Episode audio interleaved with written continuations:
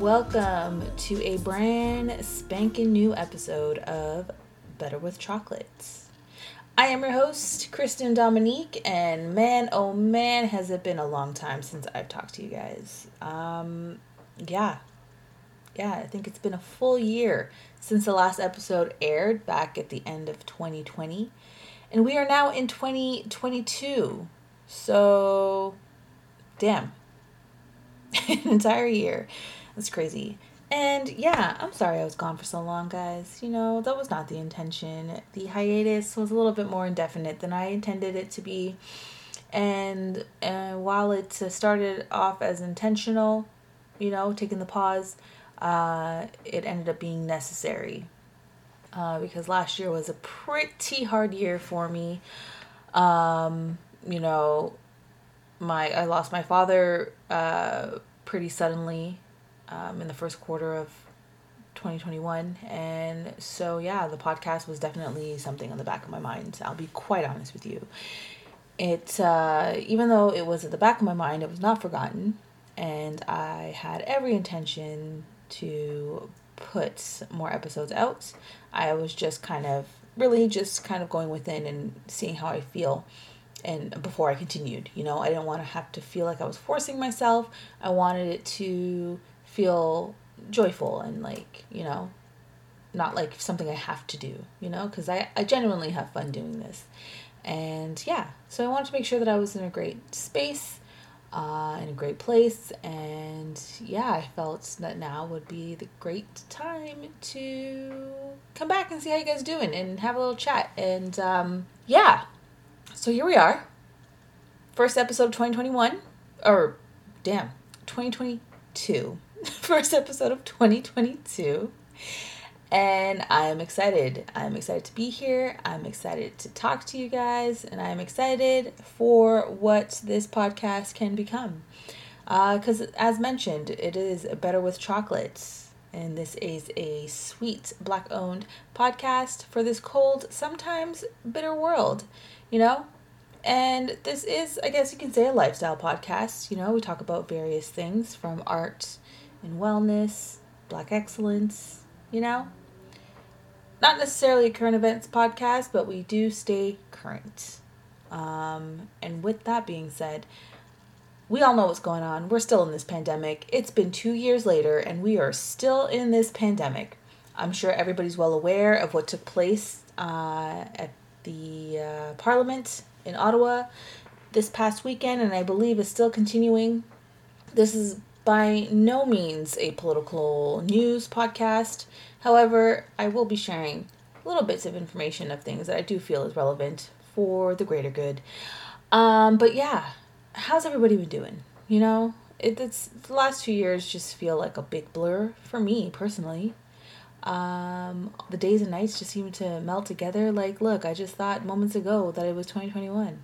You know, I still feel like sometimes I am in 2020. Like, what? but, anyways, alas, I am remaining optimistic. Um, whatever side of the fence that you fall on, let's just remember that we have all been afflicted by this pandemic. Um, to some degree, we have all been affected by this pandemic. So let's just remember that. You know, there's a lot of divisive divisive rhetoric that's been floating around in mainstream media as well on social media. And, you know, it's just being fanned. The fire is just being fanned by institutions that should really be trying to kind of like keep us together or bring us together. But that is not what's happening. But again, like I said, uh, let's not get political here. Um, but but my optimistic thoughts is that I'm hoping that you know restrictions will be lifted or the mandates will be lifted. Sorry. Yeah, and that you know people can just start to move a little bit more freely. You know, we've been cooped up in our homes back and forth with the lockdowns being lifted and then put back on, and then you know the reopening and the re- and the closing, and it's just been a lot of back and forth, just a never-ending game of ping pong. It seems, you know, and it's just like all right, cool. You know what, guys? It's been two years. Let's just learn to live with it. All right. Like we, you know, having masks uh, as a part of our day to day existence now has become normal, Um, and, you know, I'm not upset if that has to continue after the fact. I'm totally cool with that. But yeah, the mandates, like, let's let them go. They're not really working. People are still getting COVID. The numbers are, are still rising, whatever it may be, whatever. People are getting vaccinated, still getting COVID. So, what's the point? Get rid of the passports, get rid of the mandates, let people get back to work, and, like, uh, you know, let people get back to living. You know, I mean, we're not I don't like to hear the phrase like, or I don't like to use the phrase like back to normal because what we knew as normal is not what it is now. So we've had to adjust and pivot. And let's just get back to a little bit more of a free flowing kind of way of living, you know? Um, yeah, let's just do that, you know? And again, whichever side of the coin you, uh, you're, you're on, you know? let's just remember that uh, we're all in this. We are all experiencing this and we have all been affected by it. So the divisive rhetoric, let's just try and like minimize that, you know? Minimize the noise. And remember that we are all humans sharing a human experience. And we are all affected by it to some degree. And that is my thoughts on that. So, moving forward, uh, yes, it is February it is officially Black History Month. And while what we say here is that we're black 365 days, 24 7, you know, doesn't change the fact that we don't emphasize and highlight this particular month. You know what I'm saying? So, what I thought would be cool as a re entry into the podcasting world, I thought it would be neat to do a series for this month. Um, and kind of highlighting or spotlighting, you know, um, prominent Black Canadian figures, you know, in our history.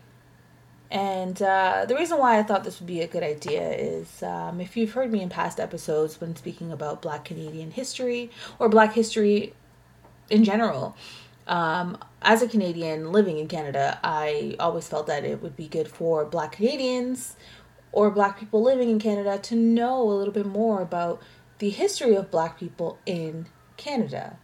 Um, you know, we do tend to globally um, set focus and emphasize a lot on black American history uh, in the United States, which very important, you know, and definitely um, relevant. I feel like to add to that knowledge, you know, let's let's let's learn a little bit about, you know, black Canadian figures because black people's presence in Canada was there way before the Underground Railroad, and very few people don't even know that. So I thought it'd be cool to do a little series, and if you guys do enjoy the series, please let me know. I will at the end of the show uh, let you know how to get in touch with the show. Send your feedback. If you enjoy the series, please let me know. I can definitely make it a segment uh, each week, or I can, you know, make it a recurring thing. Um, but, anyways, like I said, this podcast is a space created for us by us. So that's just what it is. but um, yeah, so for this episode today, I want to talk about a little unknown man named Matthew DaCosta. Now, if you haven't heard of this person, don't worry. I didn't either before I started this little project. so Matthew DaCosta, um, as recorded history shows it, um, considers him the first black person known to have visited Canada. Um, again, I will preface this uh, that there are there's not much uh, historical records about Matthew DaCosta, so I'm going to share a little bit of what I was able to find by way of the Canadian Encyclopedia. Um, so again, you can you can definitely search this up on your own if you would like after the fact. But I am just going to give a quick little rundown on what we know about Matthew DaCosta. So, as I mentioned, uh, he is a black African, one of the first recorded black Africans to have visited Canada, working as a free man. That should be noted. He did not come here as a slave. Um, and he served as an interpreter for the French and Dutch traders and explorers in the early 17th century. It is believed that Africans began to serve as interpreters for the Portuguese in the late 15th century, and then around the turn of the 17th century for the Dutch, the English, and the French. Um, so this might explain why Matthew da Costa spoke fluent French, Dutch, and Portuguese. Uh, what's also noted, but still a little unclear, is how he ended up working as an interpreter for the indigenous peoples of North America. But uh, yeah, so there's that little bit of history there as well. He was an interpreter. Uh, he worked a little bit with the indigenous peoples of North America, um, using a language that historians believe to be a fusion between what's known as Basque.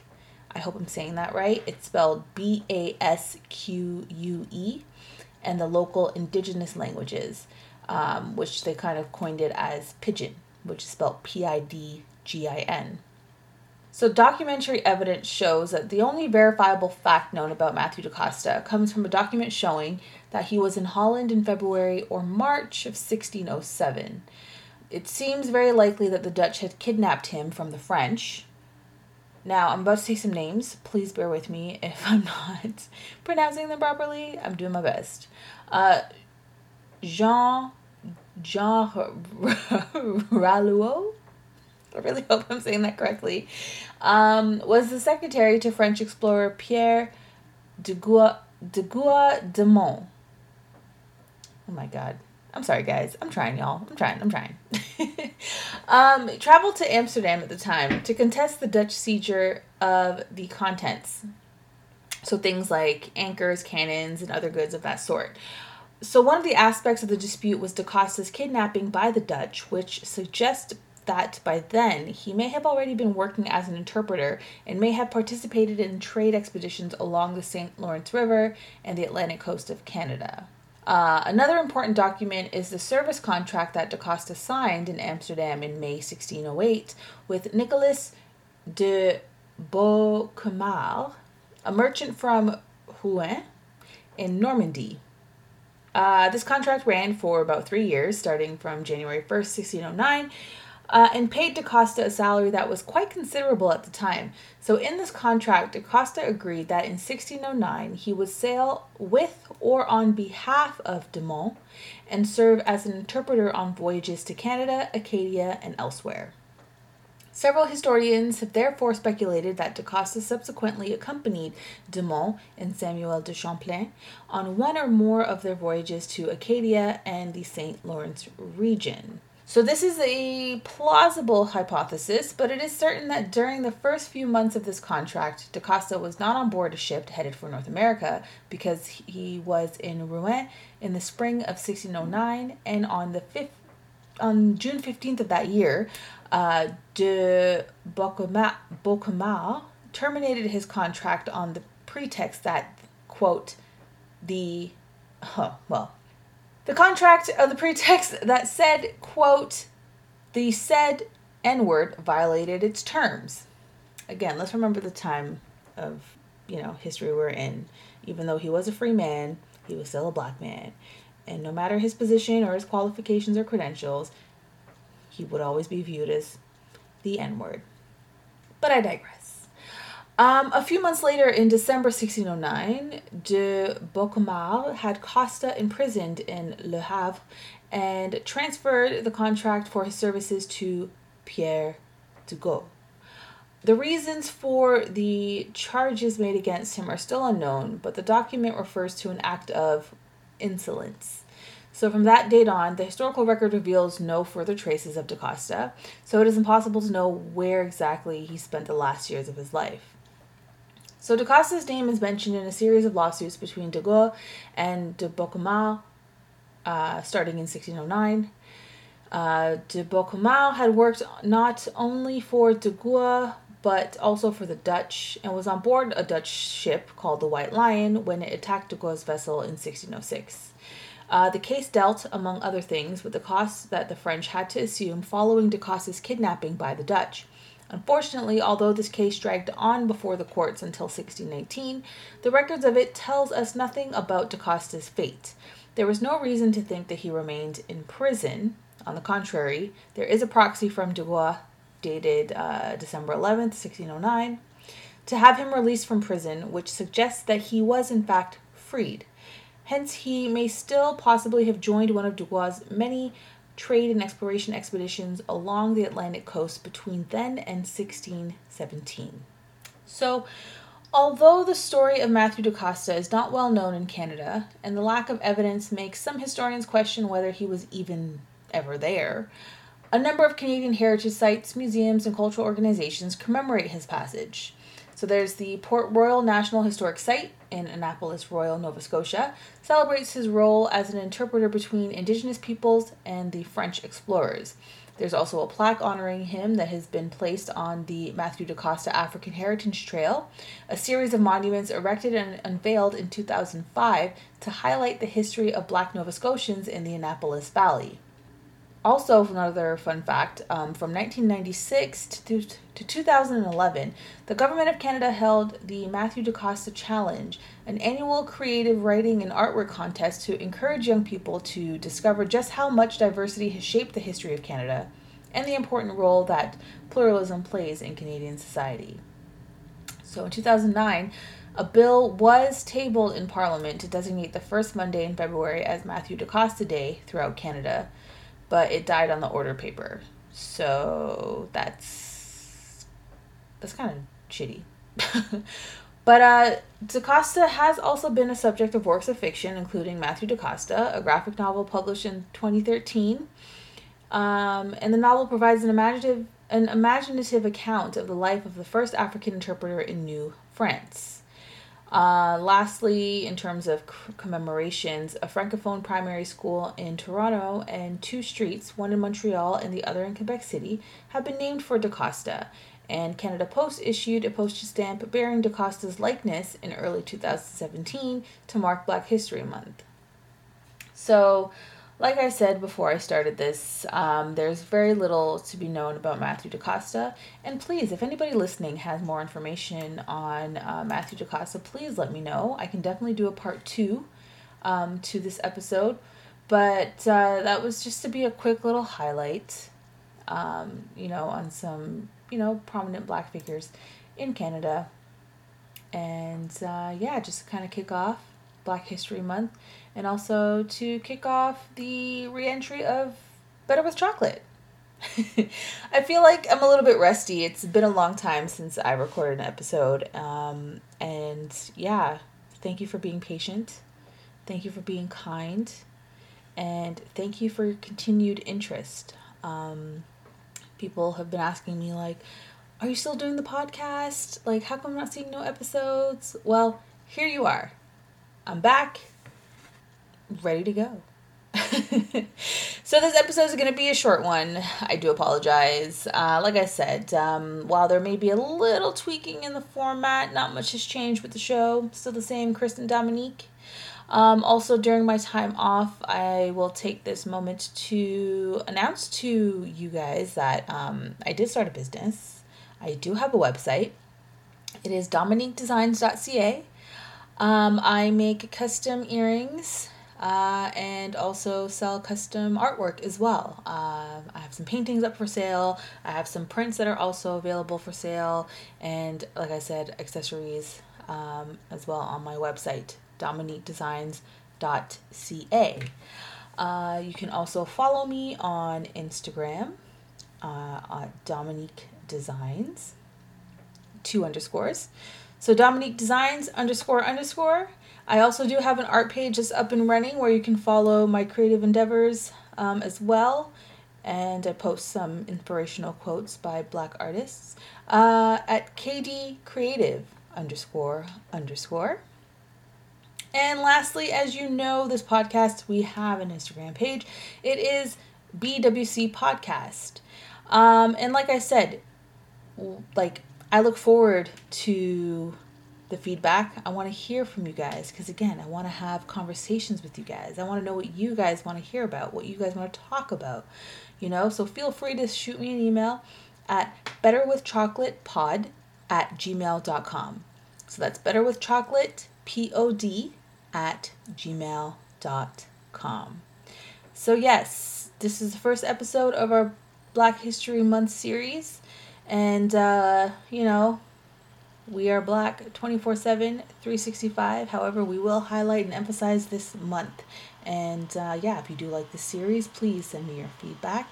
Uh, give the podcast a follow, you know, so you can see our posts and see our promos. So you can like, share, comment, and uh, stay up to date with all the happenings that are going on. So this was a short episode, um, but again, I'm just getting back into the swing of things. So, again, thank you so much for joining me on the first episode of 2022 Better with Chocolate. And I look forward to more conversations with you guys. And uh, yeah, so until next week, be safe, be well, be loved, and I'll talk to you guys soon. Peace.